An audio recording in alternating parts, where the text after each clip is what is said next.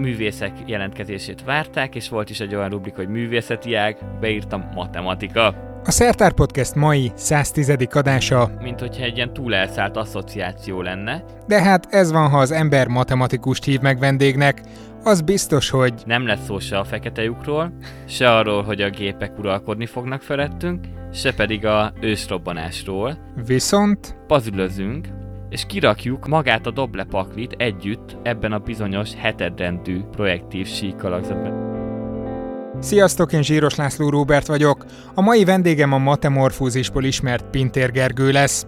Köszönöm a támogatást azoknak, akik havonta egy jelképes összeggel hozzájárulnak a Szertár Podcast gyártási költségeihez a Patreon vagy patreon.com per Szertár oldalon.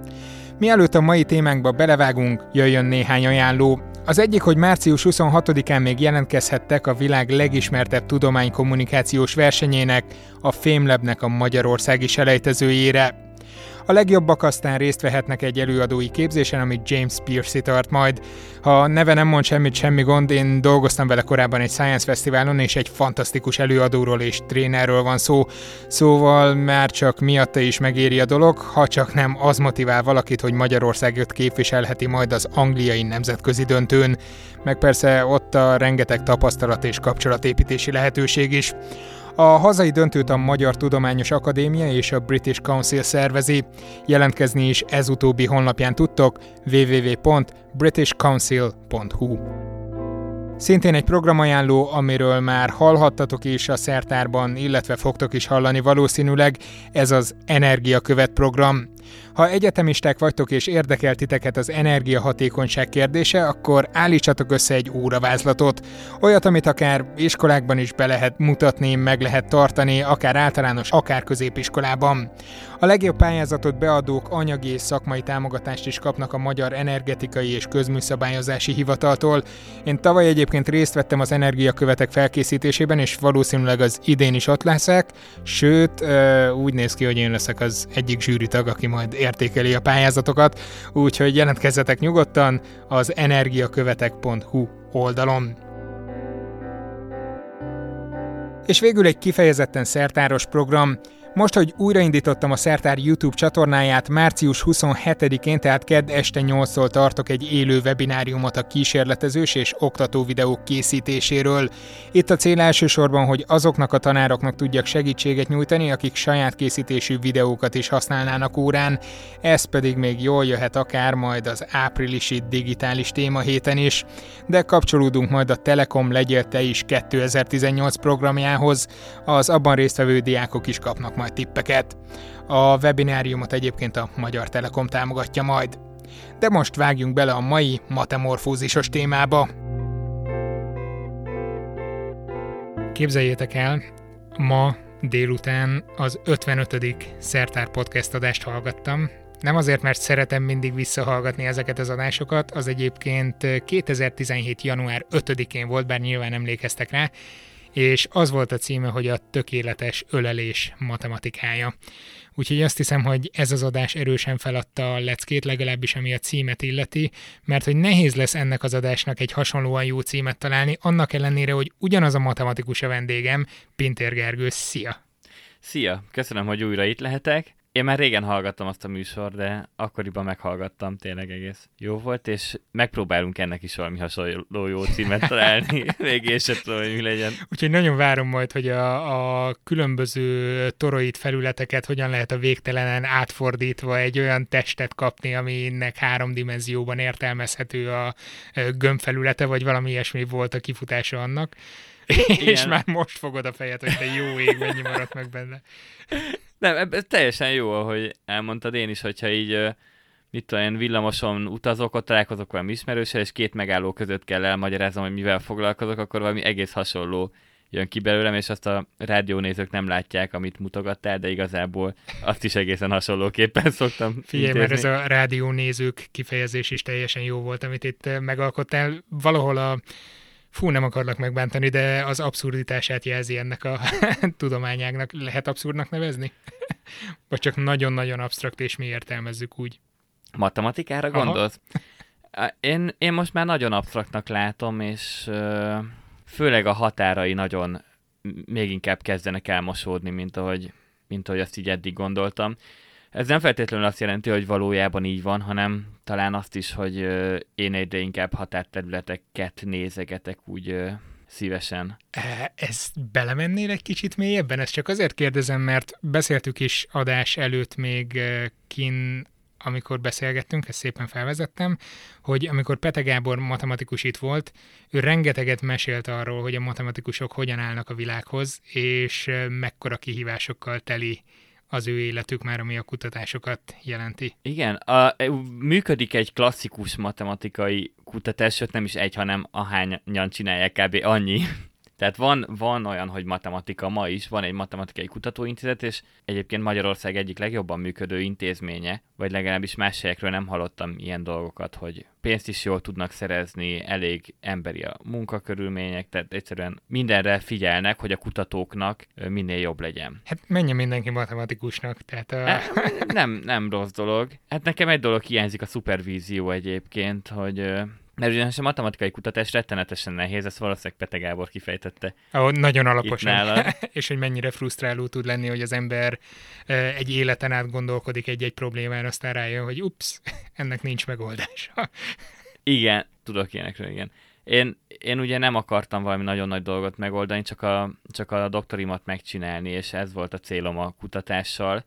De hát azért az elmúlt évekre visszanézve nagyon tehát voltak azért nagyon ö, sötét időszakok, amikor szinte alig foglalkoztam vele. Azok ugye úgy kezdődtek, hogy valami nagyon nehéz volt, bizonyos cikkeket elkezdtem olvasni, akkor egyik olyan, mintha a másikra épülne, a másik meg olyan, mintha az egyikre épülne. Volt, hogy sorba raktam őket évszám szerint, hogy azért tudjam, hogy melyik melyikre épül, és, és így nem állt össze. És akkor ezt csináltam, egy év múlva ugyanazokat a cikkeket, és így és egy idő után teljesen bele csavarodtam, hogy most akkor mit lehet azokból kihozni, és semmit nem sikerült belőle kihoznom. Tehát egyszerűen nem tudtam, hogy merre van belőle a, a kiút, és egy, ugye sok más dologgal foglalkoztam, a zenekarommal, a tanítással, a matemorfózissal, és akkor sokáig nagyon nem haladt kutatást. Mit akartam mondani? Várj. Figyelj, körülbelül így haladtunk a, a tavalyi adásban is, viszont jó lett. nagyon sok témát felvetettél, amit kifejthetünk bőven. Igen, Különösen, hát, hogy, hogy valahol, nem jegyzetelek, csak ja. egy ceruza van nálam, ennyi. viszont valahol úgy vezettük fel a pályádat még tavaly, hogy Perec volt a jeled, Per, aztán onnan ugr már az oviban. Perec, aztán... Egészen megletett most ez a forma, most, hogy mondod.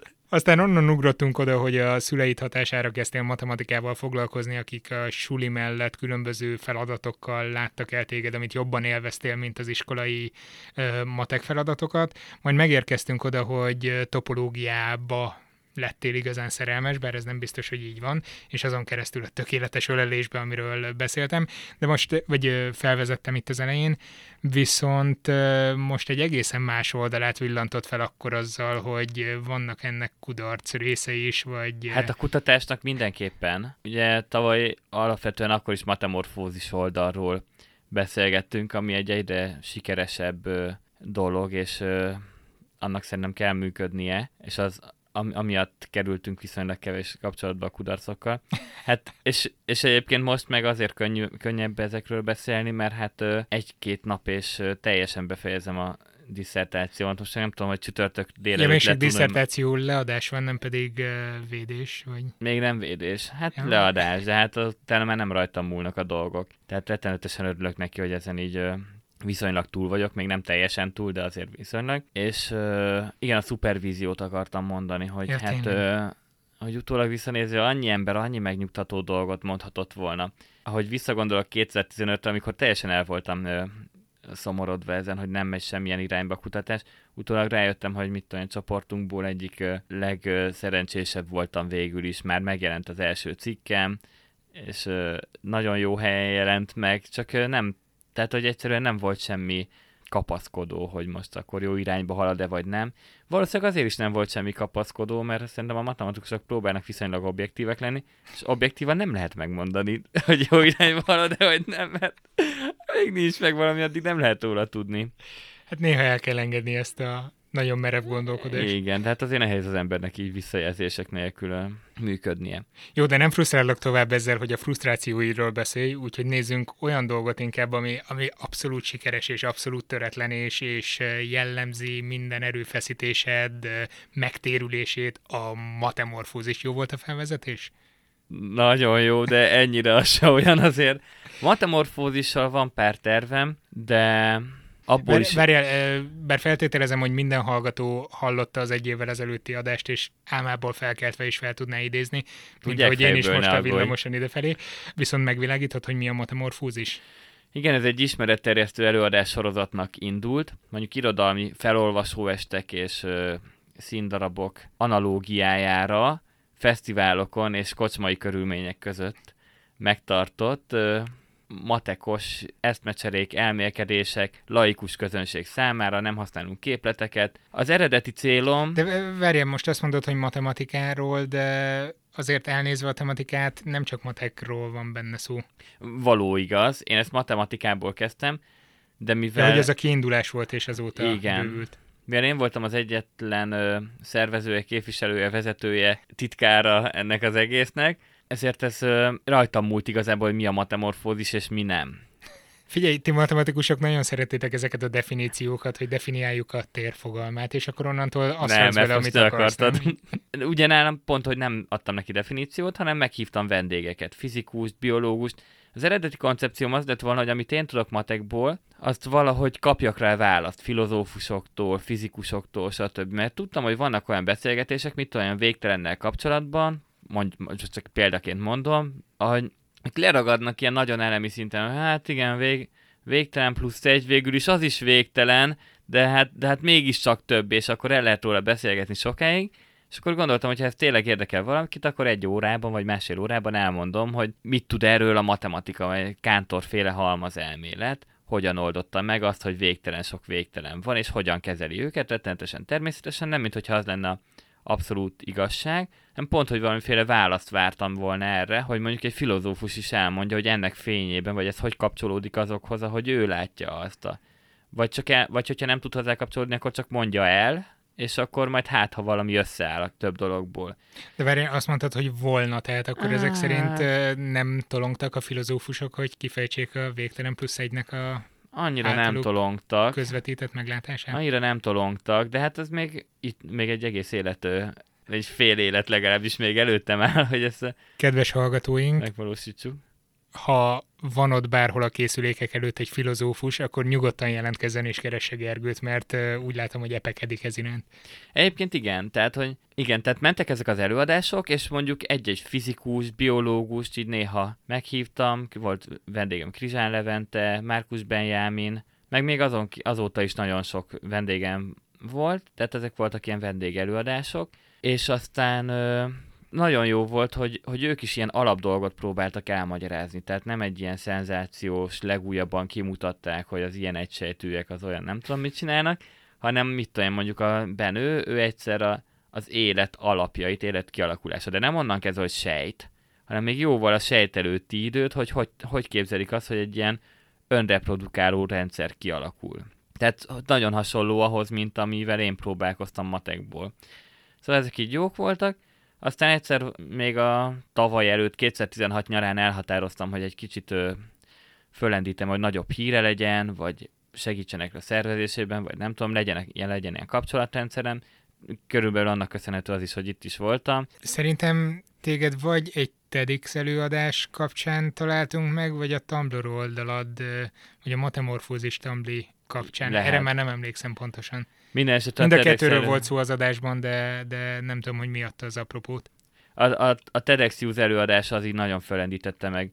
Onnantól lett legalább egy ö, nézhető videó az egészről a TEDx előadásomnak a videója, ami ugye csak 15 vagy 18 perc, 15-öt kellett volna, de túlcsúsztam. És ö, van róla egy nézhető videó, ami egy tök jó ilyen kis demo anyag, azóta már készültek más ilyen videók. Bűvészkedtél rajta a terekkel. A úszógumikkal, a, igen. úszógumival meg a labdával. És ö, utána, in, utána a tavalyi év az nagyrészt ilyen, ö, ilyen tematikus sorozatokkal ö, folytatódott. Az első ilyen tematikus sorozat ilyen január-február környékén, talán akkoriban jártam itt, akkor két hetente én tartottam kedvenc témáimról, ilyen négy és több dimenziós terek, meg nem tudom, és a közten... Mert, eh, bocs, hogy belét folytam a szót. Oké, okay, négy és több dimenziós terek a kedvenc témáid mennyire tolonganak erre az emberek, vagy, vagy amikor találkozol emberekkel, inkább így teszem fel a kérdést, akiket látszólag ez érdekel, mint ahogy én is valószínűleg felcsillanna a szemem, hogy ó, itt négy és több dimenziós terekről lesz szó, mennyit fognak fel belőle? Szerintem az egy viszonylag egy könnyű előadásom. Abból szerintem fölfogják, amit akarok mondani. Jó. Vannak nehezebb előadásaim, például a csúszkáló valóságok, ami relativitás elméletről szól, az egy hatalmas nagy gondolati ívet fog össze, az kicsit nehezebb. Egyébként meg van rá egy stratégiám, de azt nem sikerült még minden előadással megcsinálni. Tehát az a célom, hogy ilyen irányba fejlődjenek. Például a végtelen távoli pontokkal kiegészített síkról, a projektív síkról szóló előadásom, az jelenleg úgy néz ki, hogy a Doble nevű kártyajátékról beszélünk. Ismered azt ilyen kör alakú lapokon nyolc figura van minden ja, és lapon. Kell, és meg kell mondani, hogy melyik azonos a melyik te lapodon, meg a melyik mert bármely két lapon pontosan egy közös figura van. Ez gyűlölöm azt a játékot. Kalapás, miért utálod? Hát megképtelen vagyok felvenni a ritmust. De túl lassú vagy hozzá. Hát, hát igen, erre, erre szeretem volna kihegyezni. Nem, hát figyelj, egy fesztiválon keres olyan társaságot, akiknél pont van doble, és úgy érzed, hogy és mindenki részeg, és mint akkor, te. Aha, jó, okay. hát és akkor úgy nálam nem nehéz, mert viszonylag kevés alkoholt fogyasztok, úgyhogy... Na, hát az úgy tök jól működős. Jó, tehát itt van ez a játék, és ez hogyan vezet közel? Na, ez az. Tehát egyrészt...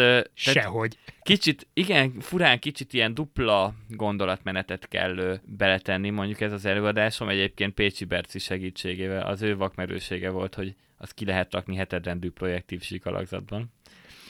Szerintem ez volt a gondom ezzel a játékkal, hogy erre eddig nem jöttem.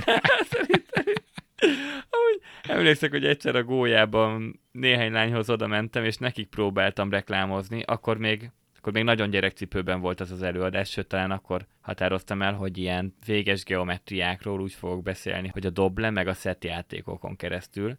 Akkor még azt hittem, hogy mindkettő belefér egy előadásba de részeg voltam előző nap, vagy két nappal előtte, és ilyen lányokhoz, akik szettel játszottak, oda mentem és reklámoztam nekik ezt az előadásomat, hogy akkor lesz az előadásom. Aztán beszálltam hozzájuk játszani, de totál nem tudtam semmit, tehát hogy így semmi, se reflexem nem működött, se semmi, és szerintem nem hitték el nekem, hogy én most erről fogok beszélni két nap múlva arról, hogy... De megjelentek aztán? Nem, szerintem nem. Val- valamit ott elrontottál De szerintem. Visszatérve a doblésra, az viszont egy szerintem jól fölépített előadás lett, mert van egy alapkérdés, hogy van egy ilyen pakli, minden kártyalapon 8 figura, és bármelyik két lapon pontosan egy közös figura van. Uh-huh. Hogyan lehet egy ilyet megtervezni? Hogyan állná neki? Hány figurával, hány lappal, egy lapon hány figurával lehet ezt megcsinálni? Ugye most nem várod, hogy erre válaszoljak. Nem, Jó, nem. Ha. ezek most költői kérdések. Mert az van, hogyha az ember elkezdi vacakolni vele, vagy bármilyen iskolából tanult stratégiákat, az embereknek általában beszokott ugrani az N alatt a kettő képlet, a gráfok, hogy biztosan gráfokkal, vagy csak így próbálgatva, és egyik se vezet eredményre, az az igazság. Tehát semmilyen ilyen tanult módszer nem vezet eredményre, és egy nagyon távoli analógia vezet eredményre, tehát kvázi egy, mint hogyha egy ilyen túl elszállt asszociáció lenne, hogy ugyanúgy, ahogy bármely két lapon pontosan egy közös figura van, ugyanúgy a síkon bármely két egyenes egy pontban metszi egymást. Igen. Na most ebből hogy lesz kártyapakli, ugye? Nagyon várom. ne, ne várd most, ez nem lesz lehetőségem kifejteni. De az a lényeg, hogy valamilyen síknak az egyeneseivel és a pontjaival kell tehát mondjuk a pontok lesznek a kártyalapok, és, a, és az egyenesek a figurák, vagy akár fordítva is meg lehet csinálni, és kiderül, hogy van néhány probléma, például vannak párhuzamos egyenesek, amik nem metszik egymást, és akkor a projektív síkot kell venni, ki kell bővíteni a síkot végtelen távoli egyenesekkel. Egy még alapabb probléma, hogy a síkon végtelen po- sok pont van, meg végtelen sok egyenes, de a kártyapakliban meg... Ö... Viszonylag korlátozott a lapoknak a száma. Pontosan jól látod a helyzetet emiatt át kell térni véges geometriákra, és akkor az idők során már lényegében minden egyéb sallangot sikerült kiszednem ebből az előadásból, de így is valószínű, hogy mire végigmegyek a végtelen távoli sík pontokkal kibővített síkon, bár azt most már úgy szoktam, hogy elszoktam mutatni. Egyszerűen eltáncolom. Lerajzolni tök fölösleges. Tehát eltáncolom, mint hogyha ott állnék egy hortobágy közepén, és akkor látom a horizont vonalat, és mutatom, hogy ez mind itt az én földem. És uh, utána áttérünk véges geometriákra, gondolom nagyon sokan elveszítik a fonalat, de azon a ponton... Én, én még bírom követni, persze. Ezen a ponton nem is szoktam rá odafigyelni már, hogy, uh, hogy mindenki meglegyen, mert ugyanis utána pazülözünk, és kirakjuk a magát a doblepaklit együtt ebben a bizonyos hetedrendű projektív sík alakzatban. Ez egy végtelen távoli pontokkal kibővített véges sík. És a puzzle alatt... Ezt azért tanácsolom mindenkinek, hogy pörgessen vissza egy kicsit, és esetleg lassítva játsza le még egyszer ezeket a kifejezéseket. végtelen távol. a, a puzzle alatt akár még olyanok is megérthetik, akik az addigi részen ott se voltak de akik meg csak úgy elvesztették a fonalat, azok meg reményeim szerint úgy valami, valami visszaáll, valamilyen képet kap. Tehát, hogyha azt nem is értette úgy pontosan, akkor is. És amúgy én azon szoktam olyankor szórakozni, hogy ha úgy jó társaságban csinálom, és úgy jó belemerülnek az emberek, akkor már mindenki mondogatja, hogy kinél van a dinoszauruszos egyenesnek a végtelen távoli pontja. Mindenki elkezd ilyen nyelven beszélni. És ez mennyire ragad meg? Tehát ha onnan hazamegy valaki, van valami visszajelzésed, hogy ezzel utána jó elmenőzni, hogy én tudok ilyen kifejezéseket? Nincs. Sajnos.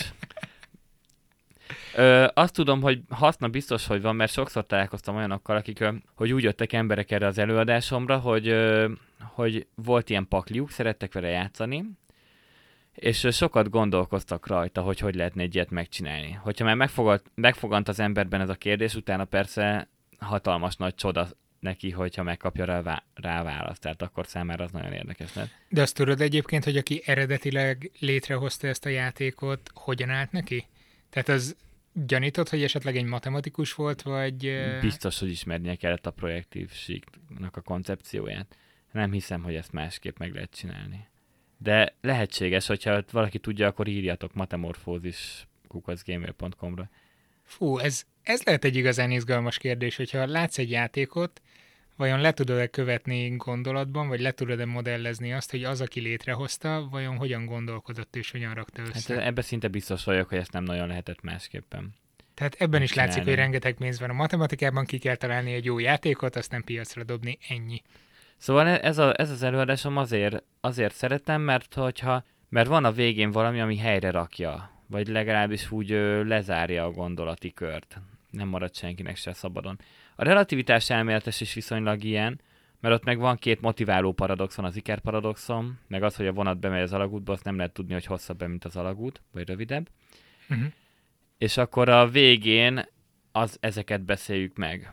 És akkor ott ilyen Einsteini gondolatkísérleteken mentek végig közösen a közönséggel? Igen, nem tudom, hogy pont Einsteinnek a gondolatkísérletei, de igen. Az Iker, az azt hiszem igen.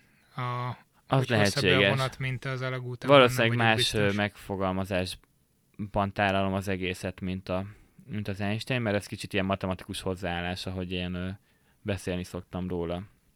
Ez nem azt jelenti, hogy több képlet van benne, mint egy fizikus. Igen, ezt akartam kérdezni, hogy mi a különbség a matematikusi hozzáállás Szerintem az, és hogy... a fizikusi között, amikor egy gondolatkísérletről beszélünk. Az, ahogy utána elmondom, mondjuk a, ahogy a téridőnek a működését egy fizikus úgy mondaná el, hogy hogy van a tér, és akkor van abban a sebesség, és akkor, hogyha másik inercia rendszerből nézzük, akkor hogyan transformálódik a sebesség, hogyan kell átváltani két rendszer között.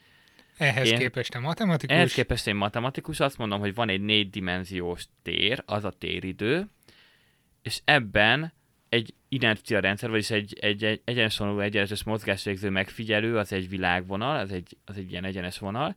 És a számára... közben tolmácsolom, hogy itt mutogatod ezeket, tehát nem ja. tudom, hogy majd a negyedik dimenzióban hol fogsz átnyúlni, de, de nagyon várom. Már átnyúltam. És akkor most visszamegyünk a harmadikba, és akkor, és akkor én azt próbálom meg elmondani, hogy számára az egyidejű pontok. Tehát ahogy ő, ugye az egy, végül is a tér, mi az, hogy tér, az a, az a számunkra egyidejű pontok egy adott pillanatban. Igen. És hogy ez, hogy hogy áll a négydimenziós téridőben ez a tér, az egyidejű pontokból álló tér, ez változik megfigyelőről megfigyelőre. Olyan, mintha egy billegne a tér a téridőben. Uh-huh. Tehát ahelyett, hogy azt mondom, hogy van a tér, abban van a mozgás, és különböző izék különböző módon váltják át, azt mondom, hogy van egy nagy valami, és nem vált át senki semmit, eme, emiatt nem lesznek képleteim. Mert nem mondom el, Mhm. hogy ki hogy vált át, hanem azt mondom el, hogy nem is ar, ugyanarról a térről beszélnek, hanem ilyen más, más állású terekről. Megvan ez fogalmazva egyébként egyik ö, halálorgazmus ö, nótában. Ér- éreztem, hogy megérkezünk majd a halálorgazmushoz. Hát figyelj, nagyon egyszerűen vannak benne olyan dolgok. Ez amiket nehéz Ge- lesz. Gergőnek a zenekara egyébként. A múltkori adásban beszéltünk róla, de egy picit uh, mielőtt rátérsz erre az idézetre, uh, megvilágítod, hogy hogyan képzeljük el? Hát ez egy sima zenekar. Diszkópunk nótákat játszunk. És A elég, Vanguard diszkópunk. elég erős mély filozófiai és matematikai áthatással rendelkezik Lendületes, energikus számnak a szövege. táncmulatságokat tartunk. Április 30-án lesz a legközelebbi az Aurórában, és ebbe a dalban az van, hogy a ti valóságotokhoz semmit sem konyítunk. Más szögben áll az érzékelési síkunk. Igen, hát le se tagadhatnád, hogy matematikus vagy alapból. Nem. Én viszonylag szerencsés helyzetben vagyok, mert bár próbáltam követni a síknek az, síknak az összes pontját, amit itt felvázoltál minden dimenzióban, ahogy mutogattad a kezeiddel, de akik hallgatják, nem tudom, hogy mennyire megy át. Megnézhetők ezek Ö, valamilyen formában online? most mert már a tökéletes szerencsére- ölelést azt nagyon szépen, pont zenekari, ka- zenekari tagokkal bemutattátok, hogy miért nem lehetséges, de a többi problémát hogy lehet megközelíteni? Most már szerencsére vannak videók, vannak, vannak az úgynevezett nézhető videók, amik, amik direkt videónak készültek egy olyan rendezvényen, ahol időkorlátom volt, és nem elegyedtem beszélgetésbe a közönséggel.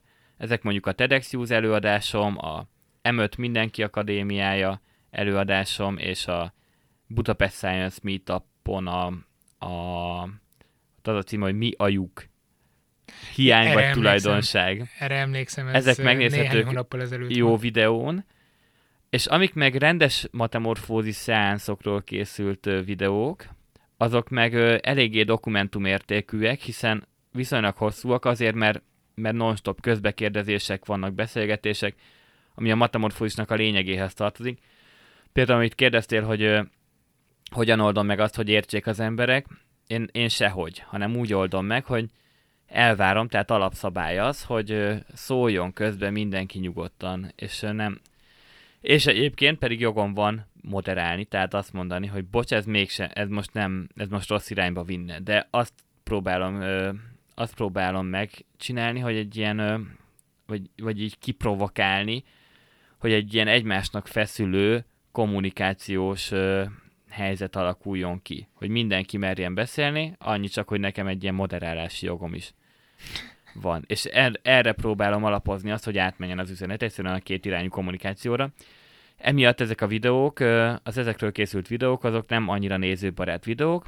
Például a relativitás elméletes, az, arra úgy tudtok rákeresni, hogy csúszkáló valóságok. Ezt a címet adtam neki az Ubik Eclectic Szerintem ez lesz az adásnak is a címe, mert ez már Csúszkáló valóságok? Na tényleg. Jó. De az tud, tudjuk, tudnunk kell, hogy az Ubik Eclectic Fesztiváltól nyúltam le ezt a... jó, majd csavarok rajta valamit. Még ezen? ezen már És van egy olyan honlap, honlap most már, hogy matemorfózis.hu, és akkor ott fönt van az összes ilyen videó, YouTube linkekkel, meg minden. Aha, akkor már nem csak a Tumblr oldal van, vagy főleg nem az van. Nem, idén nyár végén ö, jelentős fejlődésen esett át a infrastruktúránk. Ha gratulálok hozzá. Köszönöm szépen. Igazából volt egy nagyon nagy segítségem, a Hambrák Dóri, ő segített az előadások szervezésében és felvételében, és ö, rendbe tette a honlapot. Hányan dolgoztok ezen a projekten? Most végül is ketten. Aha, Most újra ő segít a most induló sorozatnak az elkészítésében. Mondasz még néhány szót erről a sorozatról? Igen, csak várj, Tehát, valamit milyen- akartunk még mondani. Az nem kizárt. Az, igen, de va- valami volt valami. Tavalytól, kicsit össze akartam foglalni, hogy milyen eseményeink történtek. Ja, igaz, igaz. Lehet Ott nem azt most- vartuk el. Persze. Tehát, hogy indultak ilyen projekt, ilyen, ö, ilyen nagy egybe előadássorozatok, volt ez a, az a új világok teremtése, ami, két, ami azért, hogy ne legyen számomra olyan megterhelő, két heti váltásban volt, a Matemorfózis X-el, amire meg TEDx Use előadókat hívtam. Még oda visszacsatolva, hogy mások is tartottak Ja, előadásokat. arra utal az X. Igen, és egy nagyon régi nem az kérd- ismeretlenre. Hát, na most számukra ismeretlen volt, ahogy meghívtam őket, kiderült, hogy nagyon van kedvük, ehhez ment az előadó társaimat, akikkel, elő, akikkel TEDx Houston előadásokat tartottunk. De elsőre nagyon sokan jelentkeztek, hogy szívesen tartanák matemorfózis előadást, aztán pedig többen megkérdezték, hogy de Gergő, hogy fogok én matekról beszélni? nem, nem matekról kell beszélni, hanem a saját témádról. Egy példát mondanék, mondjuk a Cserháti Herold Janka, termékenységtudattal foglalkozik, meg hormonmentes fogamzásgátlás, uh-huh. meg mhm. hogy a nők hogyan tudják megismerni a saját ciklusuk működését. És mondjuk senki sem értette a tematikámat, de én ezt betettem a négy és több dimenziós teres előadás után egy héttel, ugyanis mindkettő valamilyen, mód, valamilyen szinten arról szól, hogy egy, egy láthatatlan világot hogyan tudsz láthatóvá tenni. Ugye a női ciklus is annyi, hogy havonta egyszer érzékelik ennek a, a működését, de Janka arról beszélt, hogy hogyan lehet mégis az egészet megismerned, és mindig tudnod, hogy éppen melyik stádiumban tart. És igazából én is ugyanezt csináltam a négy, és négy dimenziós terekkel. Van ez a háromdimenziós terünk, de ebben hogyan lehet ábrázolgatni, meg elképzelni ehhez képest azokat a dolgokat, amik ott történhetnek. Szóval ez volt egy előadás sorozat, aztán volt egy olyan, talán tavaly tavasz végén, amikor a Wigner intézetből két agykutató, a Gásper Merse előd és a Bányai Mihály. Nagy részt ők beszéltek, meg betettem egy elő, magamnak is egy előadásomat, mert eredetileg onnan indul, de igazából ez lényegében az ő előadás sorozatuk lett. Csak egy pici kitérő, hogy Mersének a feladványait érdemes követni. Most azt hiszem a Kubiton, eh, Kubiton, Kubiten van sorozata, de korábban a saját blogján, a Dupla Plus Jón mentek a dolgok. Nagyon érdekes dolgai vannak a Mersének. Többször igen. osztottam őket, eszméletlen jó feladványokat tud összerakni.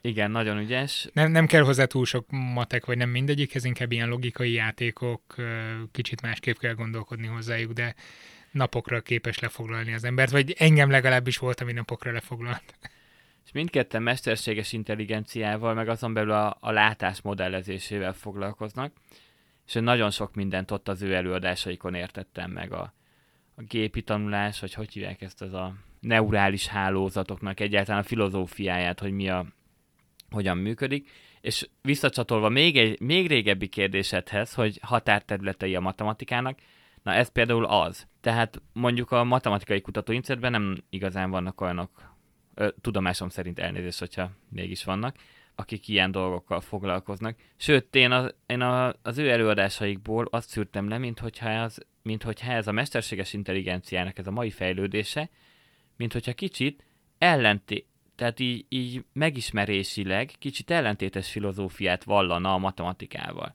Hogyha egy matematikusnak el, hogy matematikailag el akarod mondani mondjuk, hogy kör, akkor definiálod, hogy adott ponttól egyelő távolságban lévő pontok halmaza.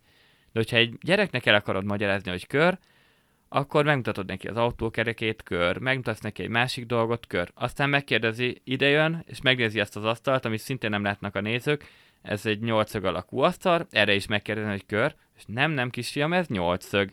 És akkor onnantól kezdve legközelebb, amire rákérdez, egyre jobb hatékonysággal el fogja találni, hogy kör vagy nem kör. És ugyanezt és csinálják ezek a ugyanezt csinálják ezek a tanuló is. algoritmusok is. Tehát ez, én azt, azt Erről vettem... volt egyébként szó néhány adással ezelőtt, hogy uh, hogyan tanulnak az ilyen algoritmusok. Na igen, ezekhez én egyáltalán nem értek, de nagyon érdekes előadás sorozat volt az övéké. Nagyon örültem magamnak, hogy, hogy most végre én tanulhatok, tehát valamilyen értelemben megtörtént az, amivel az elején kezdtem, hogy, hogy szerettem volna választ kapni, tehát hogy ne csak én osszam mindig az ész ezeken a matemorfózisokon, hanem én is szeretnék tanulni. Úgyhogy ezek nagyon izgalmas alkalmak voltak számomra. Aztán össze volt egy még egy nagyon érdekes dolog, az Off biennale ami egy művészeti biennale. Ugyanakkor jelentkeztem rá, amikor a TEDx Use-ra is. Ugye művészek jelentkezését várták, és volt is egy olyan rubrik, hogy művészeti ág, beírtam matematika. Hát végül is a hét szabad művészetnek az egyike, tehát... Igen. És ők úgy is vették, hogy be is vettek ebbe a Biennálénba, amit szintén nagyon köszönök nekik, és egy előadásommal, ami a köztudott tudásos előadásom, ez egy darab fejtörőt vezet végig, és ilyen társadalmi vonatkozásaival, mindenféle ilyen tanulságaival együtt. Ez arról szól, hogy milyen extra információ tartalma van, hogyha kimondunk egy olyan dolgot, amit mindenki tudott addig is. Például, hogy süt a nap, vagy mondjuk egy, mondjuk mint amikor egy cég évértékelő ülésén az igazgató, ezt Mérő László szokta mondani, hogy ő ezt nem, ír, nem értette régebben, hogy miért mondják el az igazgatók, miért, miért mondanak csupa olyan dolgot, amit mindenki tud, hát ez dögunalom. Azért, mert az a dolguk. És persze ezt gondolhatnánk, hogy, filozó, hogy így pszichológiailag segít, hogy átgondoljuk az egész évet, meg hogy ott tényleg ünnepség van, akkor most nem arra való, hogy új dolgokat mondjunk, de, ne, de én ezt nem, nem pszichológiailag, meg nem filozófiailag nézem, hanem konkrétan, hogy milyen extra információtartalma, tehát logikailag plusz tartalma, hogyha olyat, olyat mondunk, amit mindenki tudott addig is. És ez hova fut ki? Na, ez is egy olyan határterület, ami érdekelne a későbbiekben, tehát én még tudnám hova tehát én még nem vagyok fel elégedett, tudnám kifuttatni. Ja, ez tök jó, hogy így, így felteszek neked kérdéseket, és, és mindegyik ezer meg ezer új ajtót hát, nyit ki. De ezért jó. De persze egy, az, egy matamorfózis előadásnak azért alkalmas már jelenlegi formájában is, mert ahova jelenleg kifut, az is bőven másfél óra vagy két óra, tehát annál hosszabb meg nem nagyon lehet egy előadás. Ott arra fut ki, hogy megértjük ezt az egyetlen feladatot, és onnantól kezdve ezeket a dolgokat másképp na, azt remélem, hogy egy kicsit ilyen más rálátást ad ezekre. Így észreveszünk jobban, amikor, amikor vagy kimondunk egy olyan dolgot, amit mindenki tudott, és ennek jelentőségét érezzük, vagy nem hallgatjuk el csak azért, mert hogy azt gondoljuk, hogy úgyis mindenki tudja. Ugye ez hányszor van úgy, hogy ezt nem, hát ezt úgyis mindenki tudja, akkor erről most minek beszéljek. Másrészt meg talán észreveszünk azokat a helyzeteket, amikor valaki direkt eltitkolja előlünk, megakadályozza egy mindenki által tudott dolognak a köztudott tudássá válását. Ez elég gyakori politikában, olyan munkahelyeken, ahol, ahol az a cél, hogy meg szeretnék osztani az embereket, egyszerűen a megosztásnak egy fontos eszköze. Az, hogy olyan információkat egyébként, amiket mindenki tud, mégse tudnak működésbe lépni. Hát mondjuk egy példa, ugye amikor a Csini babában mondja a, be, beolvassák a lottószámokat, és köztük van az 56-os. Igen, igen. És a, ez a következő heti, a következő lottószám majd a Népszabadságban olvashatják. Pedig mindenki tudta, hogy 56-ban mi volt, és azáltal akadályozták meg, hogy hogy ez ilyen nagy, nagyobb névfölbozdulást keltsen, hogy egyszerűen nem, nem beszéltek róla mégsem nyilvánosan. És amikor Posga Imre bejelentette, hogy 56-ban névfölkelés volt, onnantól viszont így rohamos léptékben megindult a rendszerváltás. Az off sok elküldtek engem egy történészet, hogy vele egyeztessek ilyen példákon még, de neki is ez volt a legelső például, úgyhogy most már bátran ő, merem ezt hangoztatni. Na, és akkor azt akartam mondani, hogy ehhez csináltam akkor egy, egy kommunikációs előadás sorozatot a matemorfózis részéről, kialakítottam hozzá, és akkor ott mint kommunikáció elméleti, vagy... Hát kommunikációval kapcsolatos témákról előadásokat. Aha. És volt egy előadás politikai kommunikációról, volt egy a bitcoinról, ami szintén valamilyen értelemben hát végül is kommunikáció által létrehozott pénz. Vagy nem, uh-huh. De hát ilyen kicsit ilyen határterületek, meg mi volt még? Volt még egy utolsó, ami most nem jut eszembe.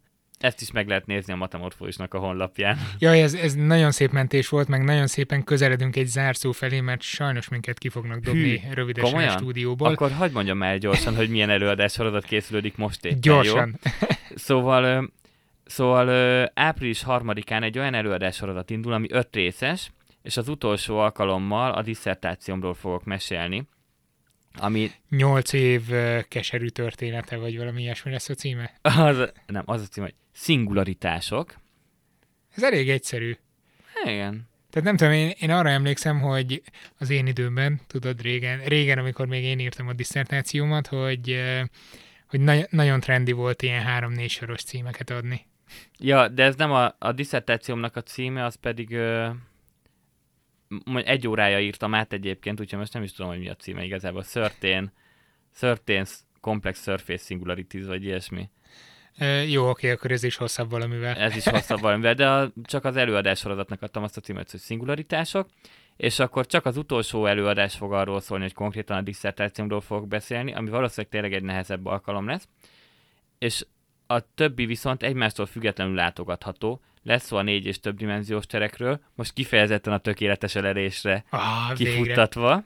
Igen, azt mondtad, hogy még a múltkor, amikor itt voltál, hogy arra soha nem jut idő. Igen, most direkt úgy csinálom, hogy a négydimenziós kocka, ami pedig nagyon szemléletes dolog, arról kevesebbet beszélek, de a tökéletes ölelés konstrukciója az majd jól fog jönni ahhoz az előadáshoz, amikor a disszertációmról beszélek. És akkor lesz egy topológiás témájú, ami, amiből előzetes kaphatnak az emberek a térteremtés és a miajuk című videók megnézésével. Lesz egy a komplex számokról, és, és egy olyan, ami már a, a gömb kifordítása és katasztrófa elméletnek nevezték 70-es években. Salvador Dali az utolsó festményét, a fecskefarkat ennek ikletésére festette, és ez igazából a szingularitás elméletnek akkor egy ilyen kicsit popularizált, szélesebb közönség számára akarták terjeszteni ilyen néven, hogy katasztrófa elmélet. Megvilágítod ezt, hogy mi köze a szingularitásnak a katasztrófához? Ott valahogy arra futnak ki, hogy a hirtelen változások azokat nevezik katasztrófának. Aha. Mondjuk talán a legszemléletesebb az a, az a Zéman féle katasztrófagép, ami mindössze két gumiszallagból, egy forgó tárcsából és egy ceruzából áll, utána lehet nézni, ezt ide le tudnám neked rajzolni a levegőbe, de szerintem ezt, még te, ezt így se értenéd. Ez minden esetre a gumiszallagok valahogy hozzá vannak rögzítve ehhez a, ez a, ez a körben forgó izéhez, és a ceruzát, ahogy mozgatod, mondjuk egy papírlapon, akkor bizonyos pozíciókban, hogyha már nagyon megfeszült a gumiszalag, akkor hirtelen ugrik. Aha. Na, azok a pontok a katasztrófák. Ha. És ezek ilyen szingularitásokkal modellezhetőek, de ezek matematikai szingularitások, tehát nem lesz szó se a fekete lyukról, se arról, hogy a gépek uralkodni fognak felettünk, se pedig a ősrobbanásról, bár az ősrobbanáshoz és a fekete lyukhoz távolról rokonságban áll a És mit jelent egy matematikusnak a szingularitás? Egy matematikusnak, sőt egy topológusnak és egy algebrai gép geométernek is, sőt azok közül két különbözőnek is különböző dolgot jelent a szingularitás. Csak hogy minél Sajnos. Legyen. Igen.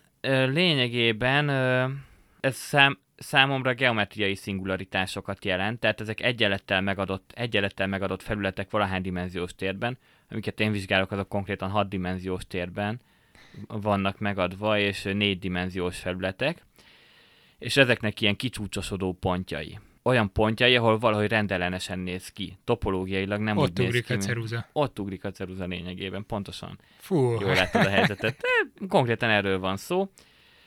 Úgyhogy e- szerintem ebből a meghatározásból látszik is, hogy miért van szükségünk a, né- a négy és több dimenziós terekre, a topológiára, és komplex számokra meg azért van szükségünk, mert ezek komplex egyenletekkel vannak megadva, és ezért lesznek olyan sok dimenziós térben, mert a, ugye egy darab komplex szám, az már két darab valós számmal írható le, tehát hogyha megadok egy darab három változós egyenletet, már az is a hat dimenziós térben ad meg egy felületet, ami már eleve négy dimenziós lesz.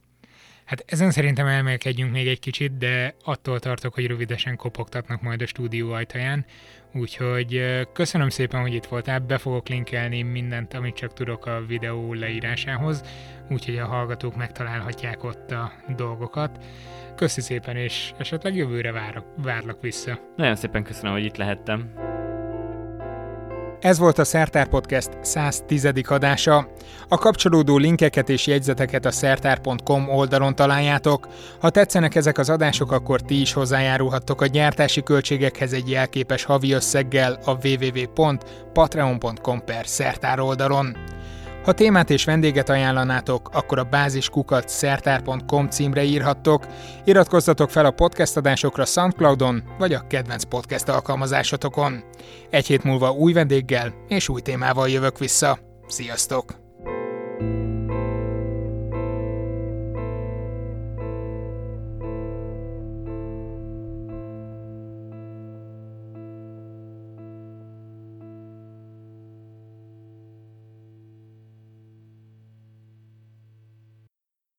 Ez a műsor a Béton közösség tagja.